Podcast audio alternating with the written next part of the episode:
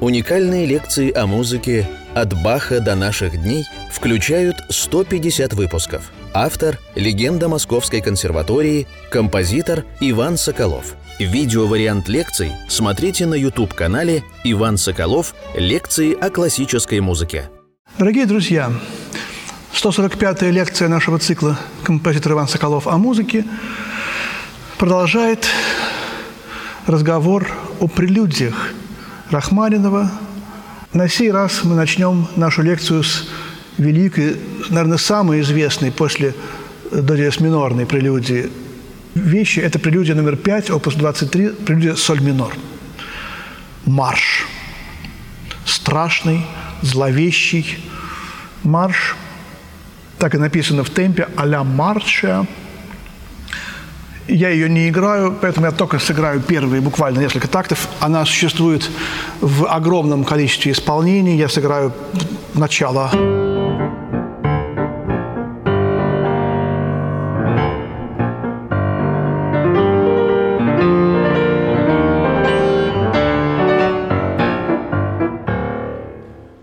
Ее играет даже Сергей Прокофьев, который записал ее в первые трудные годы своих жизни за границей, чтобы получить деньги.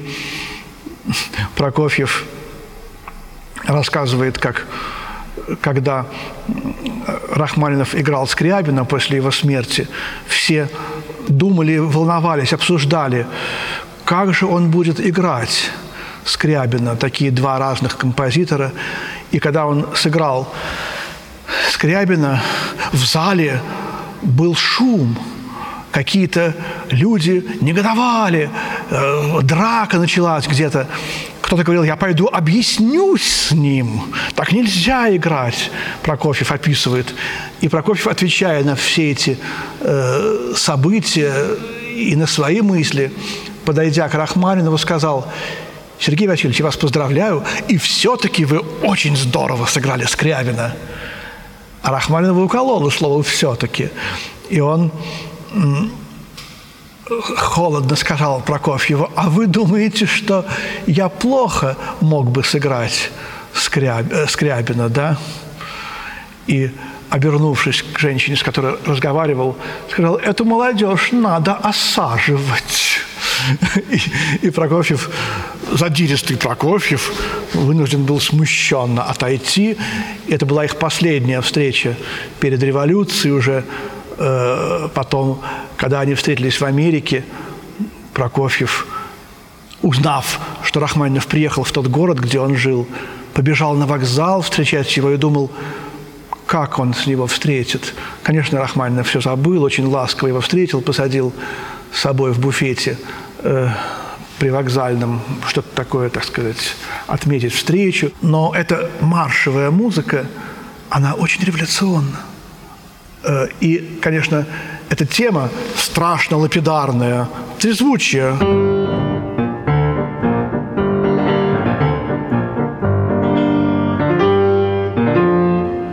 Она, конечно же, э, связана со смертью, с маршем, с революцией. А середина – это Восток. И опять мы погружаемся в тему Востока, в тему, которая волнует музыкантов с Глинки, Черномор, образ зла и Людмила, которую он похитил. Этот Черномор затихает, но он не затих до конца. Вот он,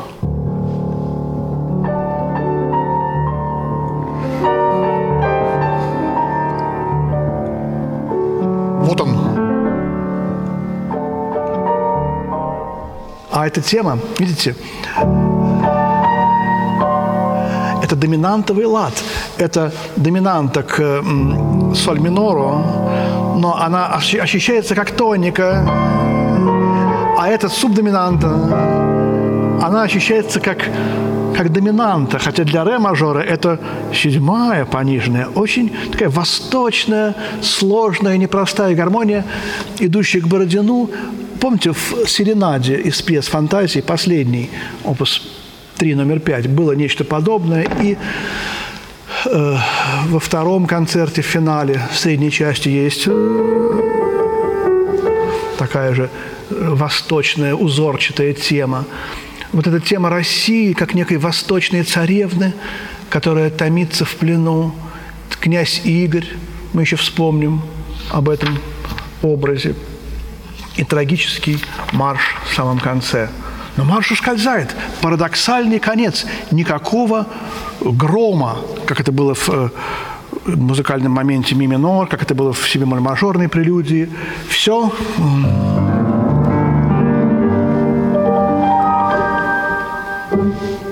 Вот такой парадоксально скупой конец. Вот, все. Она исчезла. И возникает чарующая ми бемоль мажорная прелюдия, которую Рахманинов написал в один день. Вот оно, начало этой прелюдии.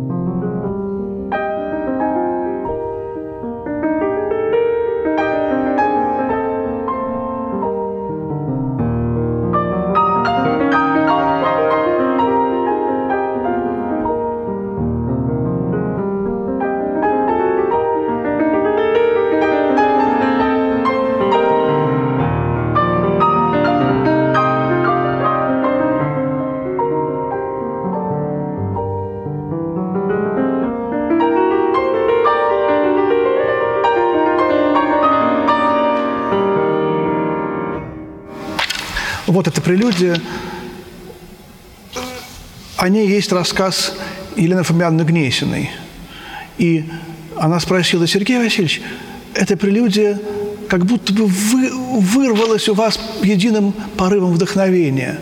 Ощущение, что вы ее сели и написали в один присест. «Да», – сказал Рахманинов, – «я написал ее в тот день, когда у меня родилась первая дочь Ирина». Это были именины Ирины.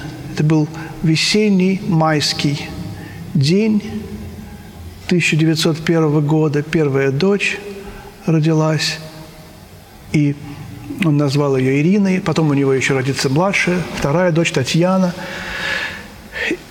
И действительно, весенняя майская природа так и слышна в этой прелюдии – Многие прелюдии Рахманинова связаны с природой. И я даже сконструировал из 24 прелюдий Рахманинова как бы такие времена года искусственные. Нашел 12 прелюдий, и к каждой из них месяц подобрал.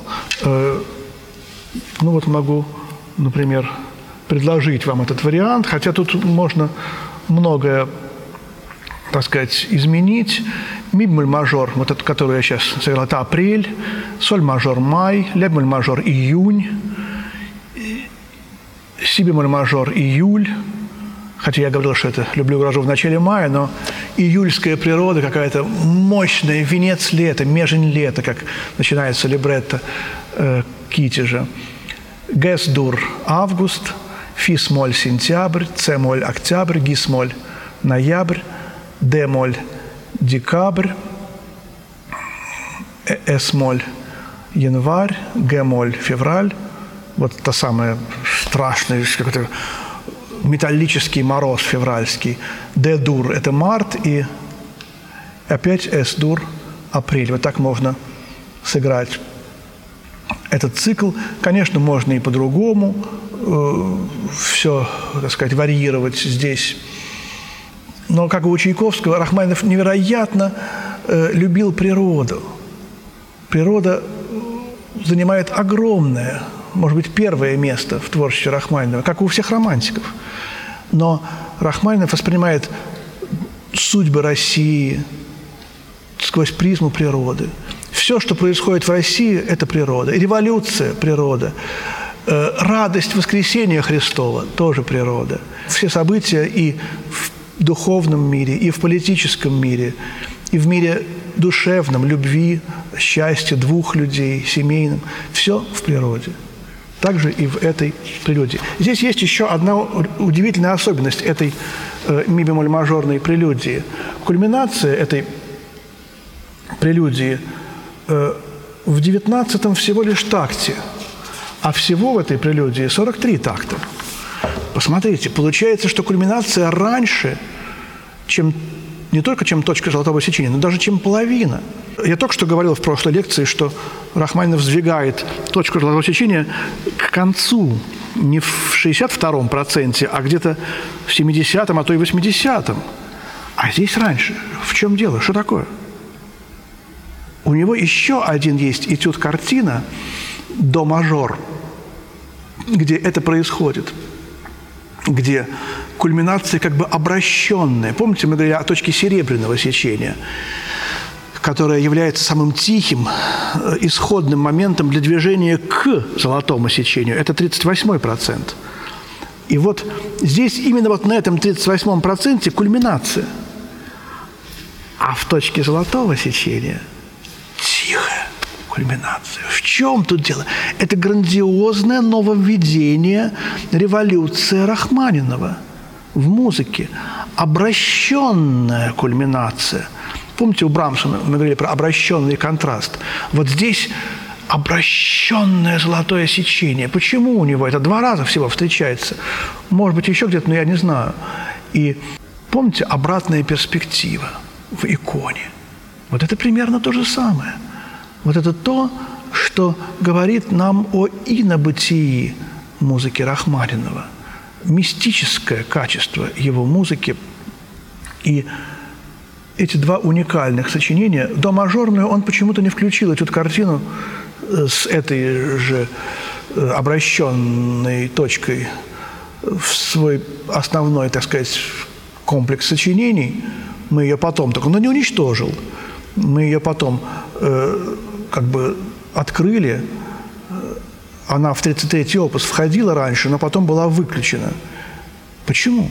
Вроде бы потому, что там есть тема, которую он потом использовал в четвертом концерте. Ну и что? Одну и ту же тему можно, так сказать, у Брамса сколько угодно таких случаев. Загадка. Непонятно. Потом идет до минорная. Каждая пьеса этого 23-го опуса – это шедевр из шедевров. Вот чувствуется, что он уже 32-й опус, там есть две прелюдии, соль мажор и соль дес минор, которые по своим уникальнейшим, гениальным качествам совпадают с этим опусом. Остальные все тоже гениальные. Сам Рахманинов писал, я разучился писать музыку про эти прелюдии, но он мог говорить такие вещи, он про свою музыку мог себе позволить, а мы не можем, потому что каждая из 32 опуса тоже гениально. И даже когда Рахманинову подходили музыкант, например, Бенин Моисеевич, я люблю все ваши прелюдии, но фа минорная моя самая любимая. Рахманинов сказал ему, она моя тоже самая любимая. Все прелюдии Рахманинова самые любимые. Вот я бы, так сказать, ответил на мои собственные поползновения назвать какие-то менее удачными, и это ошибка. Они все гениальные. Но самые гениальные – это каждая из прелюдий опуса 23, вот до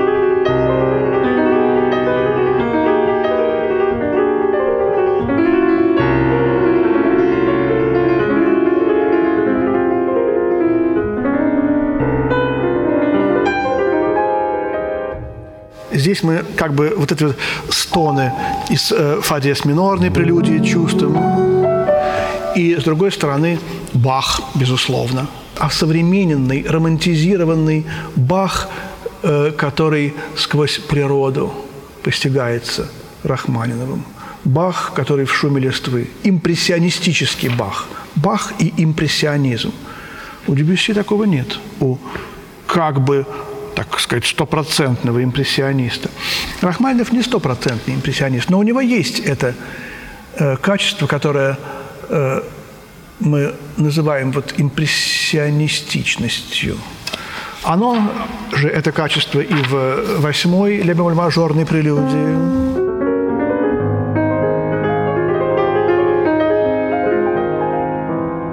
вот это какие-то блестки э, солнца сквозь листву. Это благостная атмосфера вот этого уже наступившего лета, которое как будто бы будет вечно в этой нашей холодной России с его коротким летом. И нам кажется, что вот эти вот волнующиеся массы листьев, которые туда-сюда ветер э, переносит, который на деревьях какие-то птичьи голоса, какие-то вдруг облачка, которые в средней части этой прелюдии набегают на это солнце. Бесконечная радость существования. Девятая мибмоль минорная прелюдия – зима, метель, а может быть поздняя осень, вот колючая какая-то, очень трудная технически, может быть, самая трудная из всех прелюдий 24. Э, потом он в этюде картине опус 33 «Метель» даст еще раз. И вот десятая соль бемоль мажорная, это после этой метели, э, отдохновение, но это другое время года. Это, конечно, может быть, или август, когда уже лето кончается, но еще это усталое греть землю солнце закатное, улыбается и говорит – как было хорошо.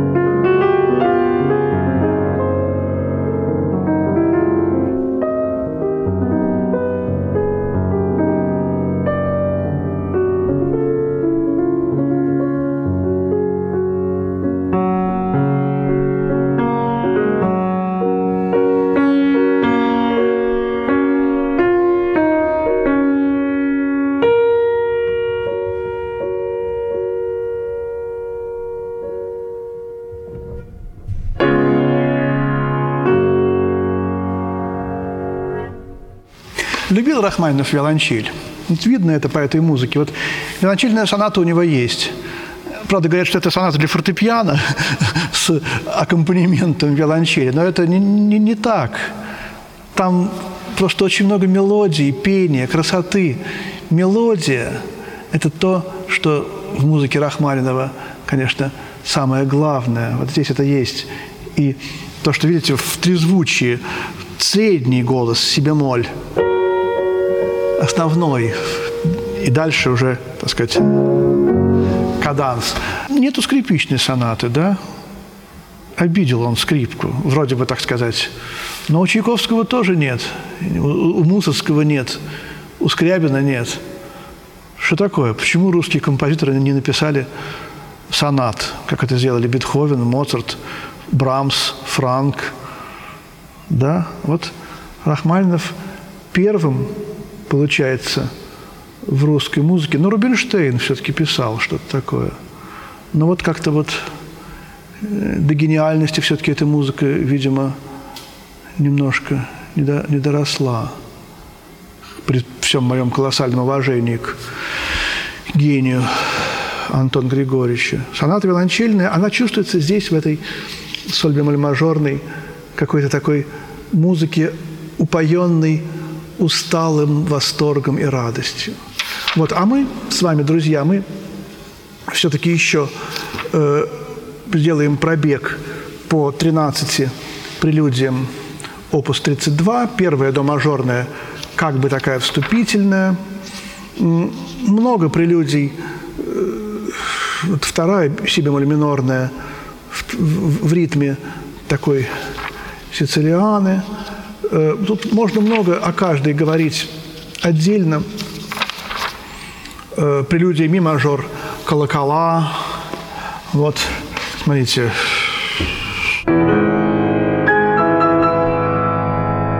Вот эта тема. Помните, мы вторую сонату Скрябина разбирали?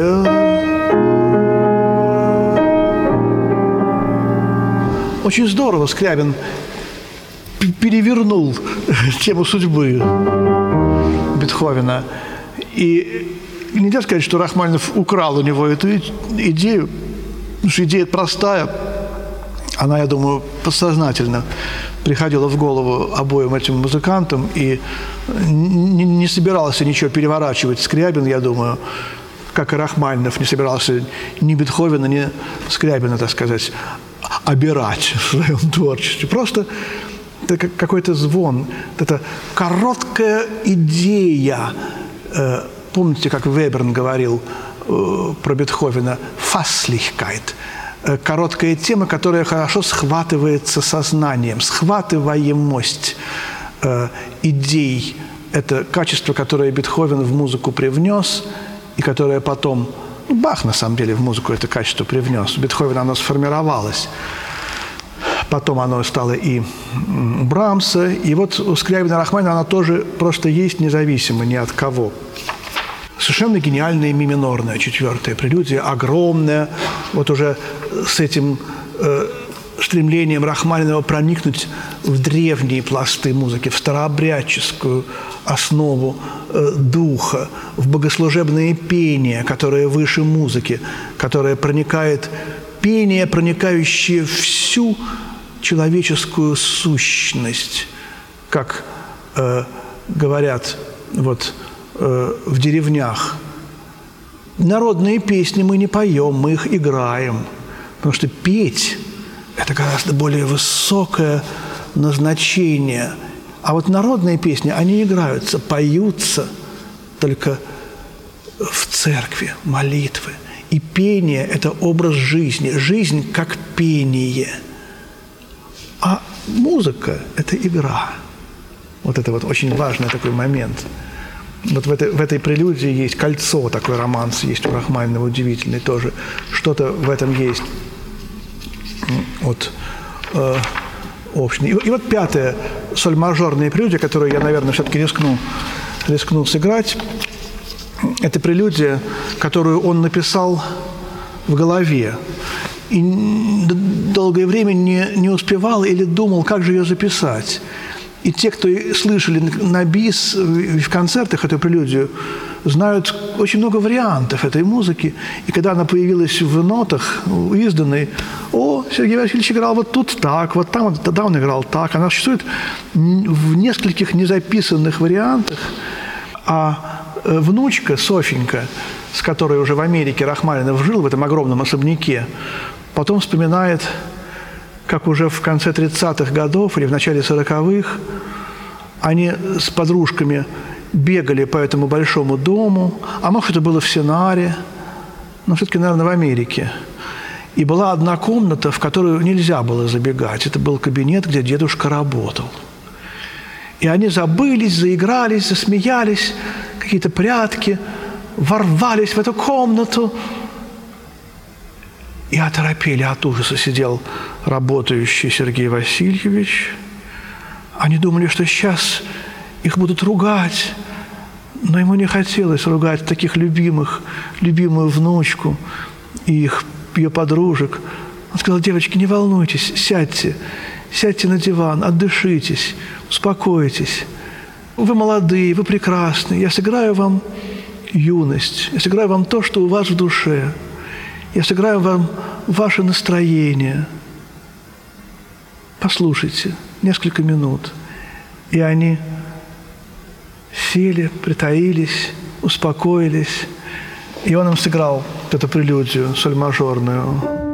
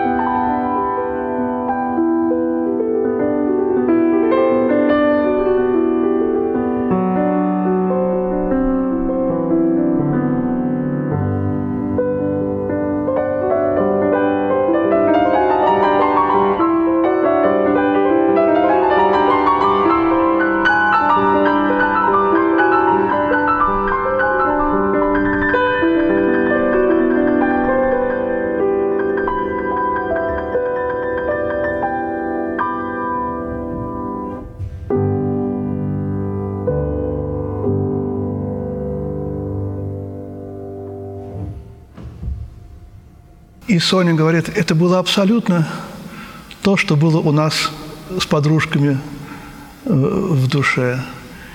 И он говорит, теперь иди, идите, идите отсюда. И он работал, и вот такое воспоминание. На самом деле, конечно, это весна, это поздняя весна, это вот это вот, опять же, блаженное чувство. Я помню, мне было, наверное, три или четыре года, а может, пять. Я, конечно, под присмотром родителей находился. И мы жили в Карачарово в таком полу деревенском районе, где было много деревьев, старые деревянные домишки, печное отопление. И какой-то момент э, я остался один. Мы куда-то собирались идти, меня уже выгнали из дома, чтобы я не мешался там под ногами. Я сидел на лавочке, и вот было вот это ощущение. Деревья, лето, тишина и э, какой-то вот шум листвы, солнце, тепло. Я впервые ощутил какую-то вот эту вот божественность. Я не понимал, что это я ощутил благодать, я поймал, поймал Бога, который прикоснулся ко мне, поцеловал меня. И вот это вот... Только потом я понял, что это вот в этой прелюдии. А тема-то какая? Г, Д, ми, ре, соль. Э, Д, Г. Соль, Део, Глория. И три раза проходит нота соль. Случайность, конечно. А потом все затемняется, облачко, и мы слышим ми бемоль ре соль. Это прием, который Бах использует в э, до диез мажорные. Там вдруг аминоривается все. И фа диез минор, мажорные. Там тоже все это Рахманинов прекрасно знал и использовал это, конечно, в своей музыке. Бах как импрессионист. Он у Баха нашел вот эти импрессионистические черты. И как где-то вот в этих высотах э, листвы звенят птички.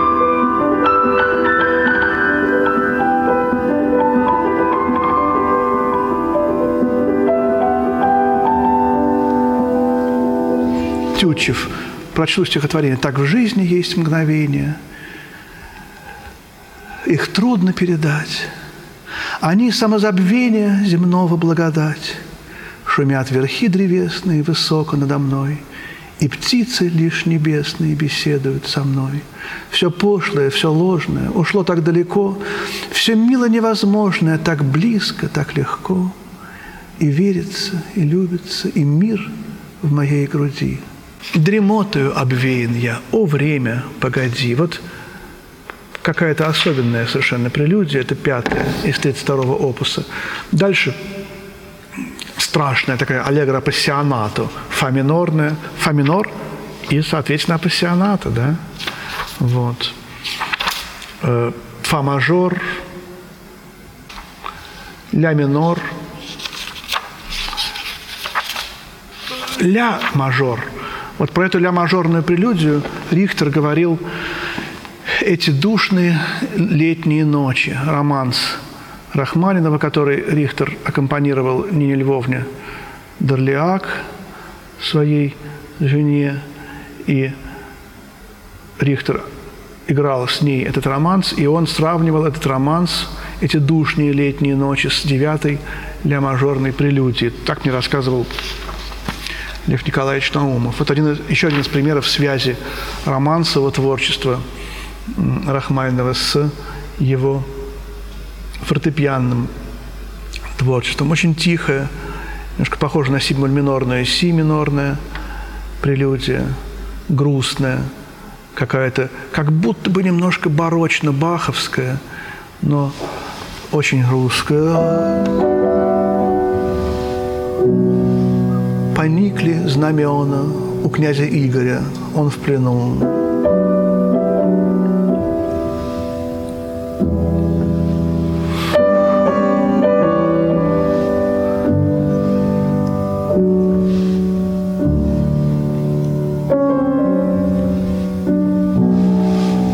я не удивился, если Рахманинов сказал, что это и есть его самая любимая прелюдия.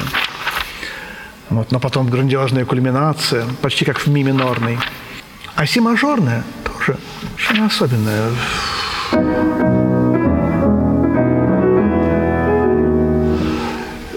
Этот трехдольный ритм, Но, конечно, вот эти две прелюдии особенные в 32-м опусе – это соль мажор и соль диез минор, знаменитая, которую потом Рахманинов услышал в до-мажорной сонате, в финале до-мажорной скрипичной сонаты третьей Эдварда Грига, вот, которую он записал с фрицем Крейслером. Крейслер говорил, мне казалось, что, что все уже готово, а Рахманинов говорил, нет, вот еще вот это, не получилось вот это, еще не получилось. Рахманинов, конечно, был перфекционист, как бы мы сейчас сказали. И, конечно, трудно сказать, подражание Григу ли это или нет, но в этих квинтах уже звучат колокола отъезда, прощальные колокольчики вот этой тройки, птицы тройки, которая куда-то улетает, и Рахманинов предчувствовал, что он куда-то потом из России уедет. Он уже уезжал, уже была революция. Откуда знали русские люди, что это не 17-й год, что это пятый, что они еще вернутся – и все уже как бы начали эмигрировать. Рахманинов в Германию, Скрябин в Италию, Стравинский в Швейцарию, Горький, Шаляпин. Все куда-то уехали. И чем больше музыкант любил Россию, тем раньше он из нее возвращался после пятого года. И вот Рахманинов возвращается, но тема отъезда, тема прощания становится уже в его творчестве, ну, может быть, не главный, но постоянный. Находясь в Германии, он пишет свое, начало своей незаконченной оперы «Монна Ванна» на, на сюжет Миттерлинка. Вот эта опера, мы знаем один акт, по-моему, кто-то ее инструментовал по клавиру, по-моему, композитор, живущий в Ростове-на-Дону, боюсь ошибиться сейчас – в консерватории, в Большом зале было исполнение этой музыки, очень хорошей, благодарность и многое лето людям, которые занимаются воскрешением незаконченных проектов Рахманинова. Поразительный совершенно сюжет. Почему Рахманинов взял сюжет не из русской жизни? Метерлинг, символист, Италия, средние века. Все важно у Рахманинова были оперы после Олега «Скупой рыцарь». Вот. Но здесь вот какой-то город, который в Италии, который является государством. Вот у него свой князь, свое правление. Захватывает этот город чужеземцы. И чужеземец приходит к э, пленному этому вот начальнику этого города, чтобы заключить мирный договор, чтобы, так сказать, контрибуцию, контрибуцию получить и увидит жену этого пленного, уже побежденного князя и влюбляется в нее. И думает, а зачем мне все это, весь этот город? И говорит, а вот если ты мне эту жену, свою жену уступишь, ну, давай вот на одну ночь хотя бы, еще унизить, чтобы заодно. Вот я тебя освобождаю, и жену освобождаю, и всех освобождаю. Что делать? И жена соглашается. Это русское смирение.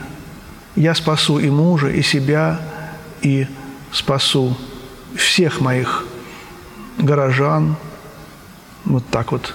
Такая, такой сюжет, я там не помню, что было дальше, но у Метерлинка и Рахманинова возникли разногласия по вопросу авторских прав. Метерлинг был неуступчив, и Рахманинов не дописал, потому что он предчувствовал какие-то проблемы там уже но ведь суть-то в том, что вот это Россия, и государство это, это обиженная, поруганная женская честь в этой опере Метерлинка, очень такой рискованной, страшной точки зрения уже. Вот это все то, что, в общем, уже в 905 году произошло. И суть-то, почему Рахманинов выбрал этот странный сюжет очень? «Скупой рыцарь», а потом Данте, там вот это вот Франческо да Римини, вторая опера – законченная Рахманинова, тоже все это э, ад, картина ада. Оперное творчество как бы немножко в тени стоит Рахманиновское. И Олега играется редко. Там гениальные страницы. Он уже написал за две недели эту оперу. Как консерваторский экзамен. Никто даже далеко не подобрался из студентов, которым задали а, написать на этот сюжет оперу к решению вопроса. Рахманинов просто до конца написал за две недели всю оперу, одноактную, и в партитуре. Вот ему помогал Слонов, переписывал грандиозные вещи. Вот. Но уже, так сказать, вернувшись из этой как бы вот иммиграции вынужденной в 908 или 9 году, эта тема прощания, тема колокольчиков в этой 12-й прелюдии, она постоянно стала. Приближается звук, и покорно щемящему звуку молодеет душа, и во сне прижимаю к губам твою милую руку, не дыша. Вот этот приближающийся звук тоже здесь из блока стихотворения ощущается. Вот. Или другое, в густой траве пропадешь с головой, в тихий дом войдешь, не стучась, обнимет рукой, оплетет косой, и статная скажет «Здравствуй, князь». Вот здесь у меня куст белых роз, вот здесь вчера по великой велась, где был, пропадал, что за весть принес. Кто любит, не любит, кто гонит нас. Как бывало забудешь, что дни идут, как бывало простишь, кто горд или зол, и видишь, тучи вдали встают, и слушаешь песни далеких сел. Как бывало заплачет, заплачет сердце по чужой стороне, запросится вдаль, зовет и манит – только скажет «прощай, вернись ко мне», и опять в траве колокольчик звенит.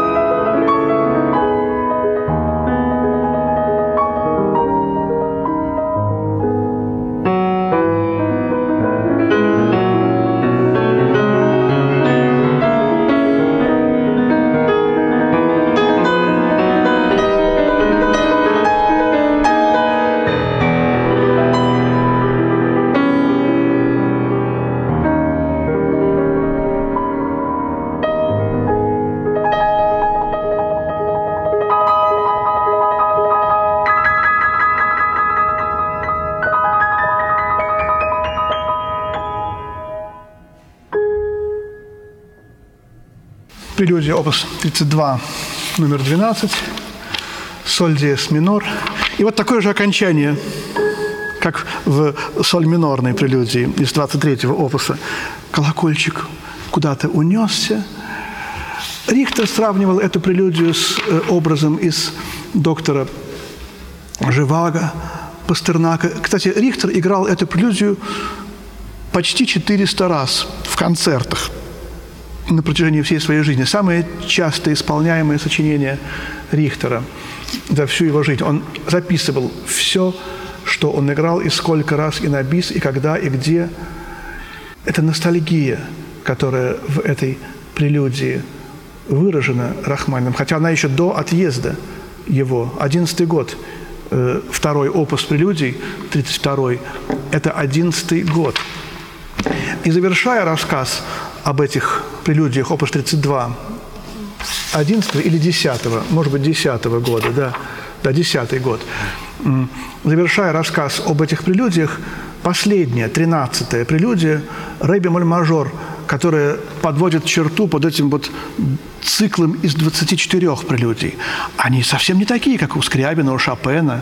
Они больше, поэтому здесь, так сказать, э, совершенно новое э, в этих прелюдиях. И когда их играют в одном концерте все, видно, что это цикл. Хотя, в общем, они разные. И их не стоит, я думаю, располагать до мажор, до минор, как Бах, или до мажор, ля минор, как Шопен, Скрябин. Вот это, этот порядок. Сначала до диез минор, потом весь 23-й опус, потом, видимо, антракт, а потом весь опус 32 И почему? Потому что именно последняя в 32-м опусе ре бемоль мажорная прелюдия, посмотрите, до диез минор начало, ре бемоль мажор конец.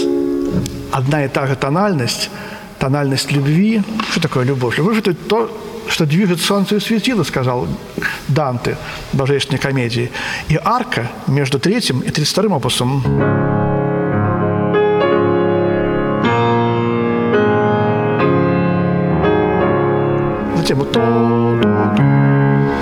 Здесь пока еще она только возникает. Тут и солидовая Глория тоже, конечно. Вот.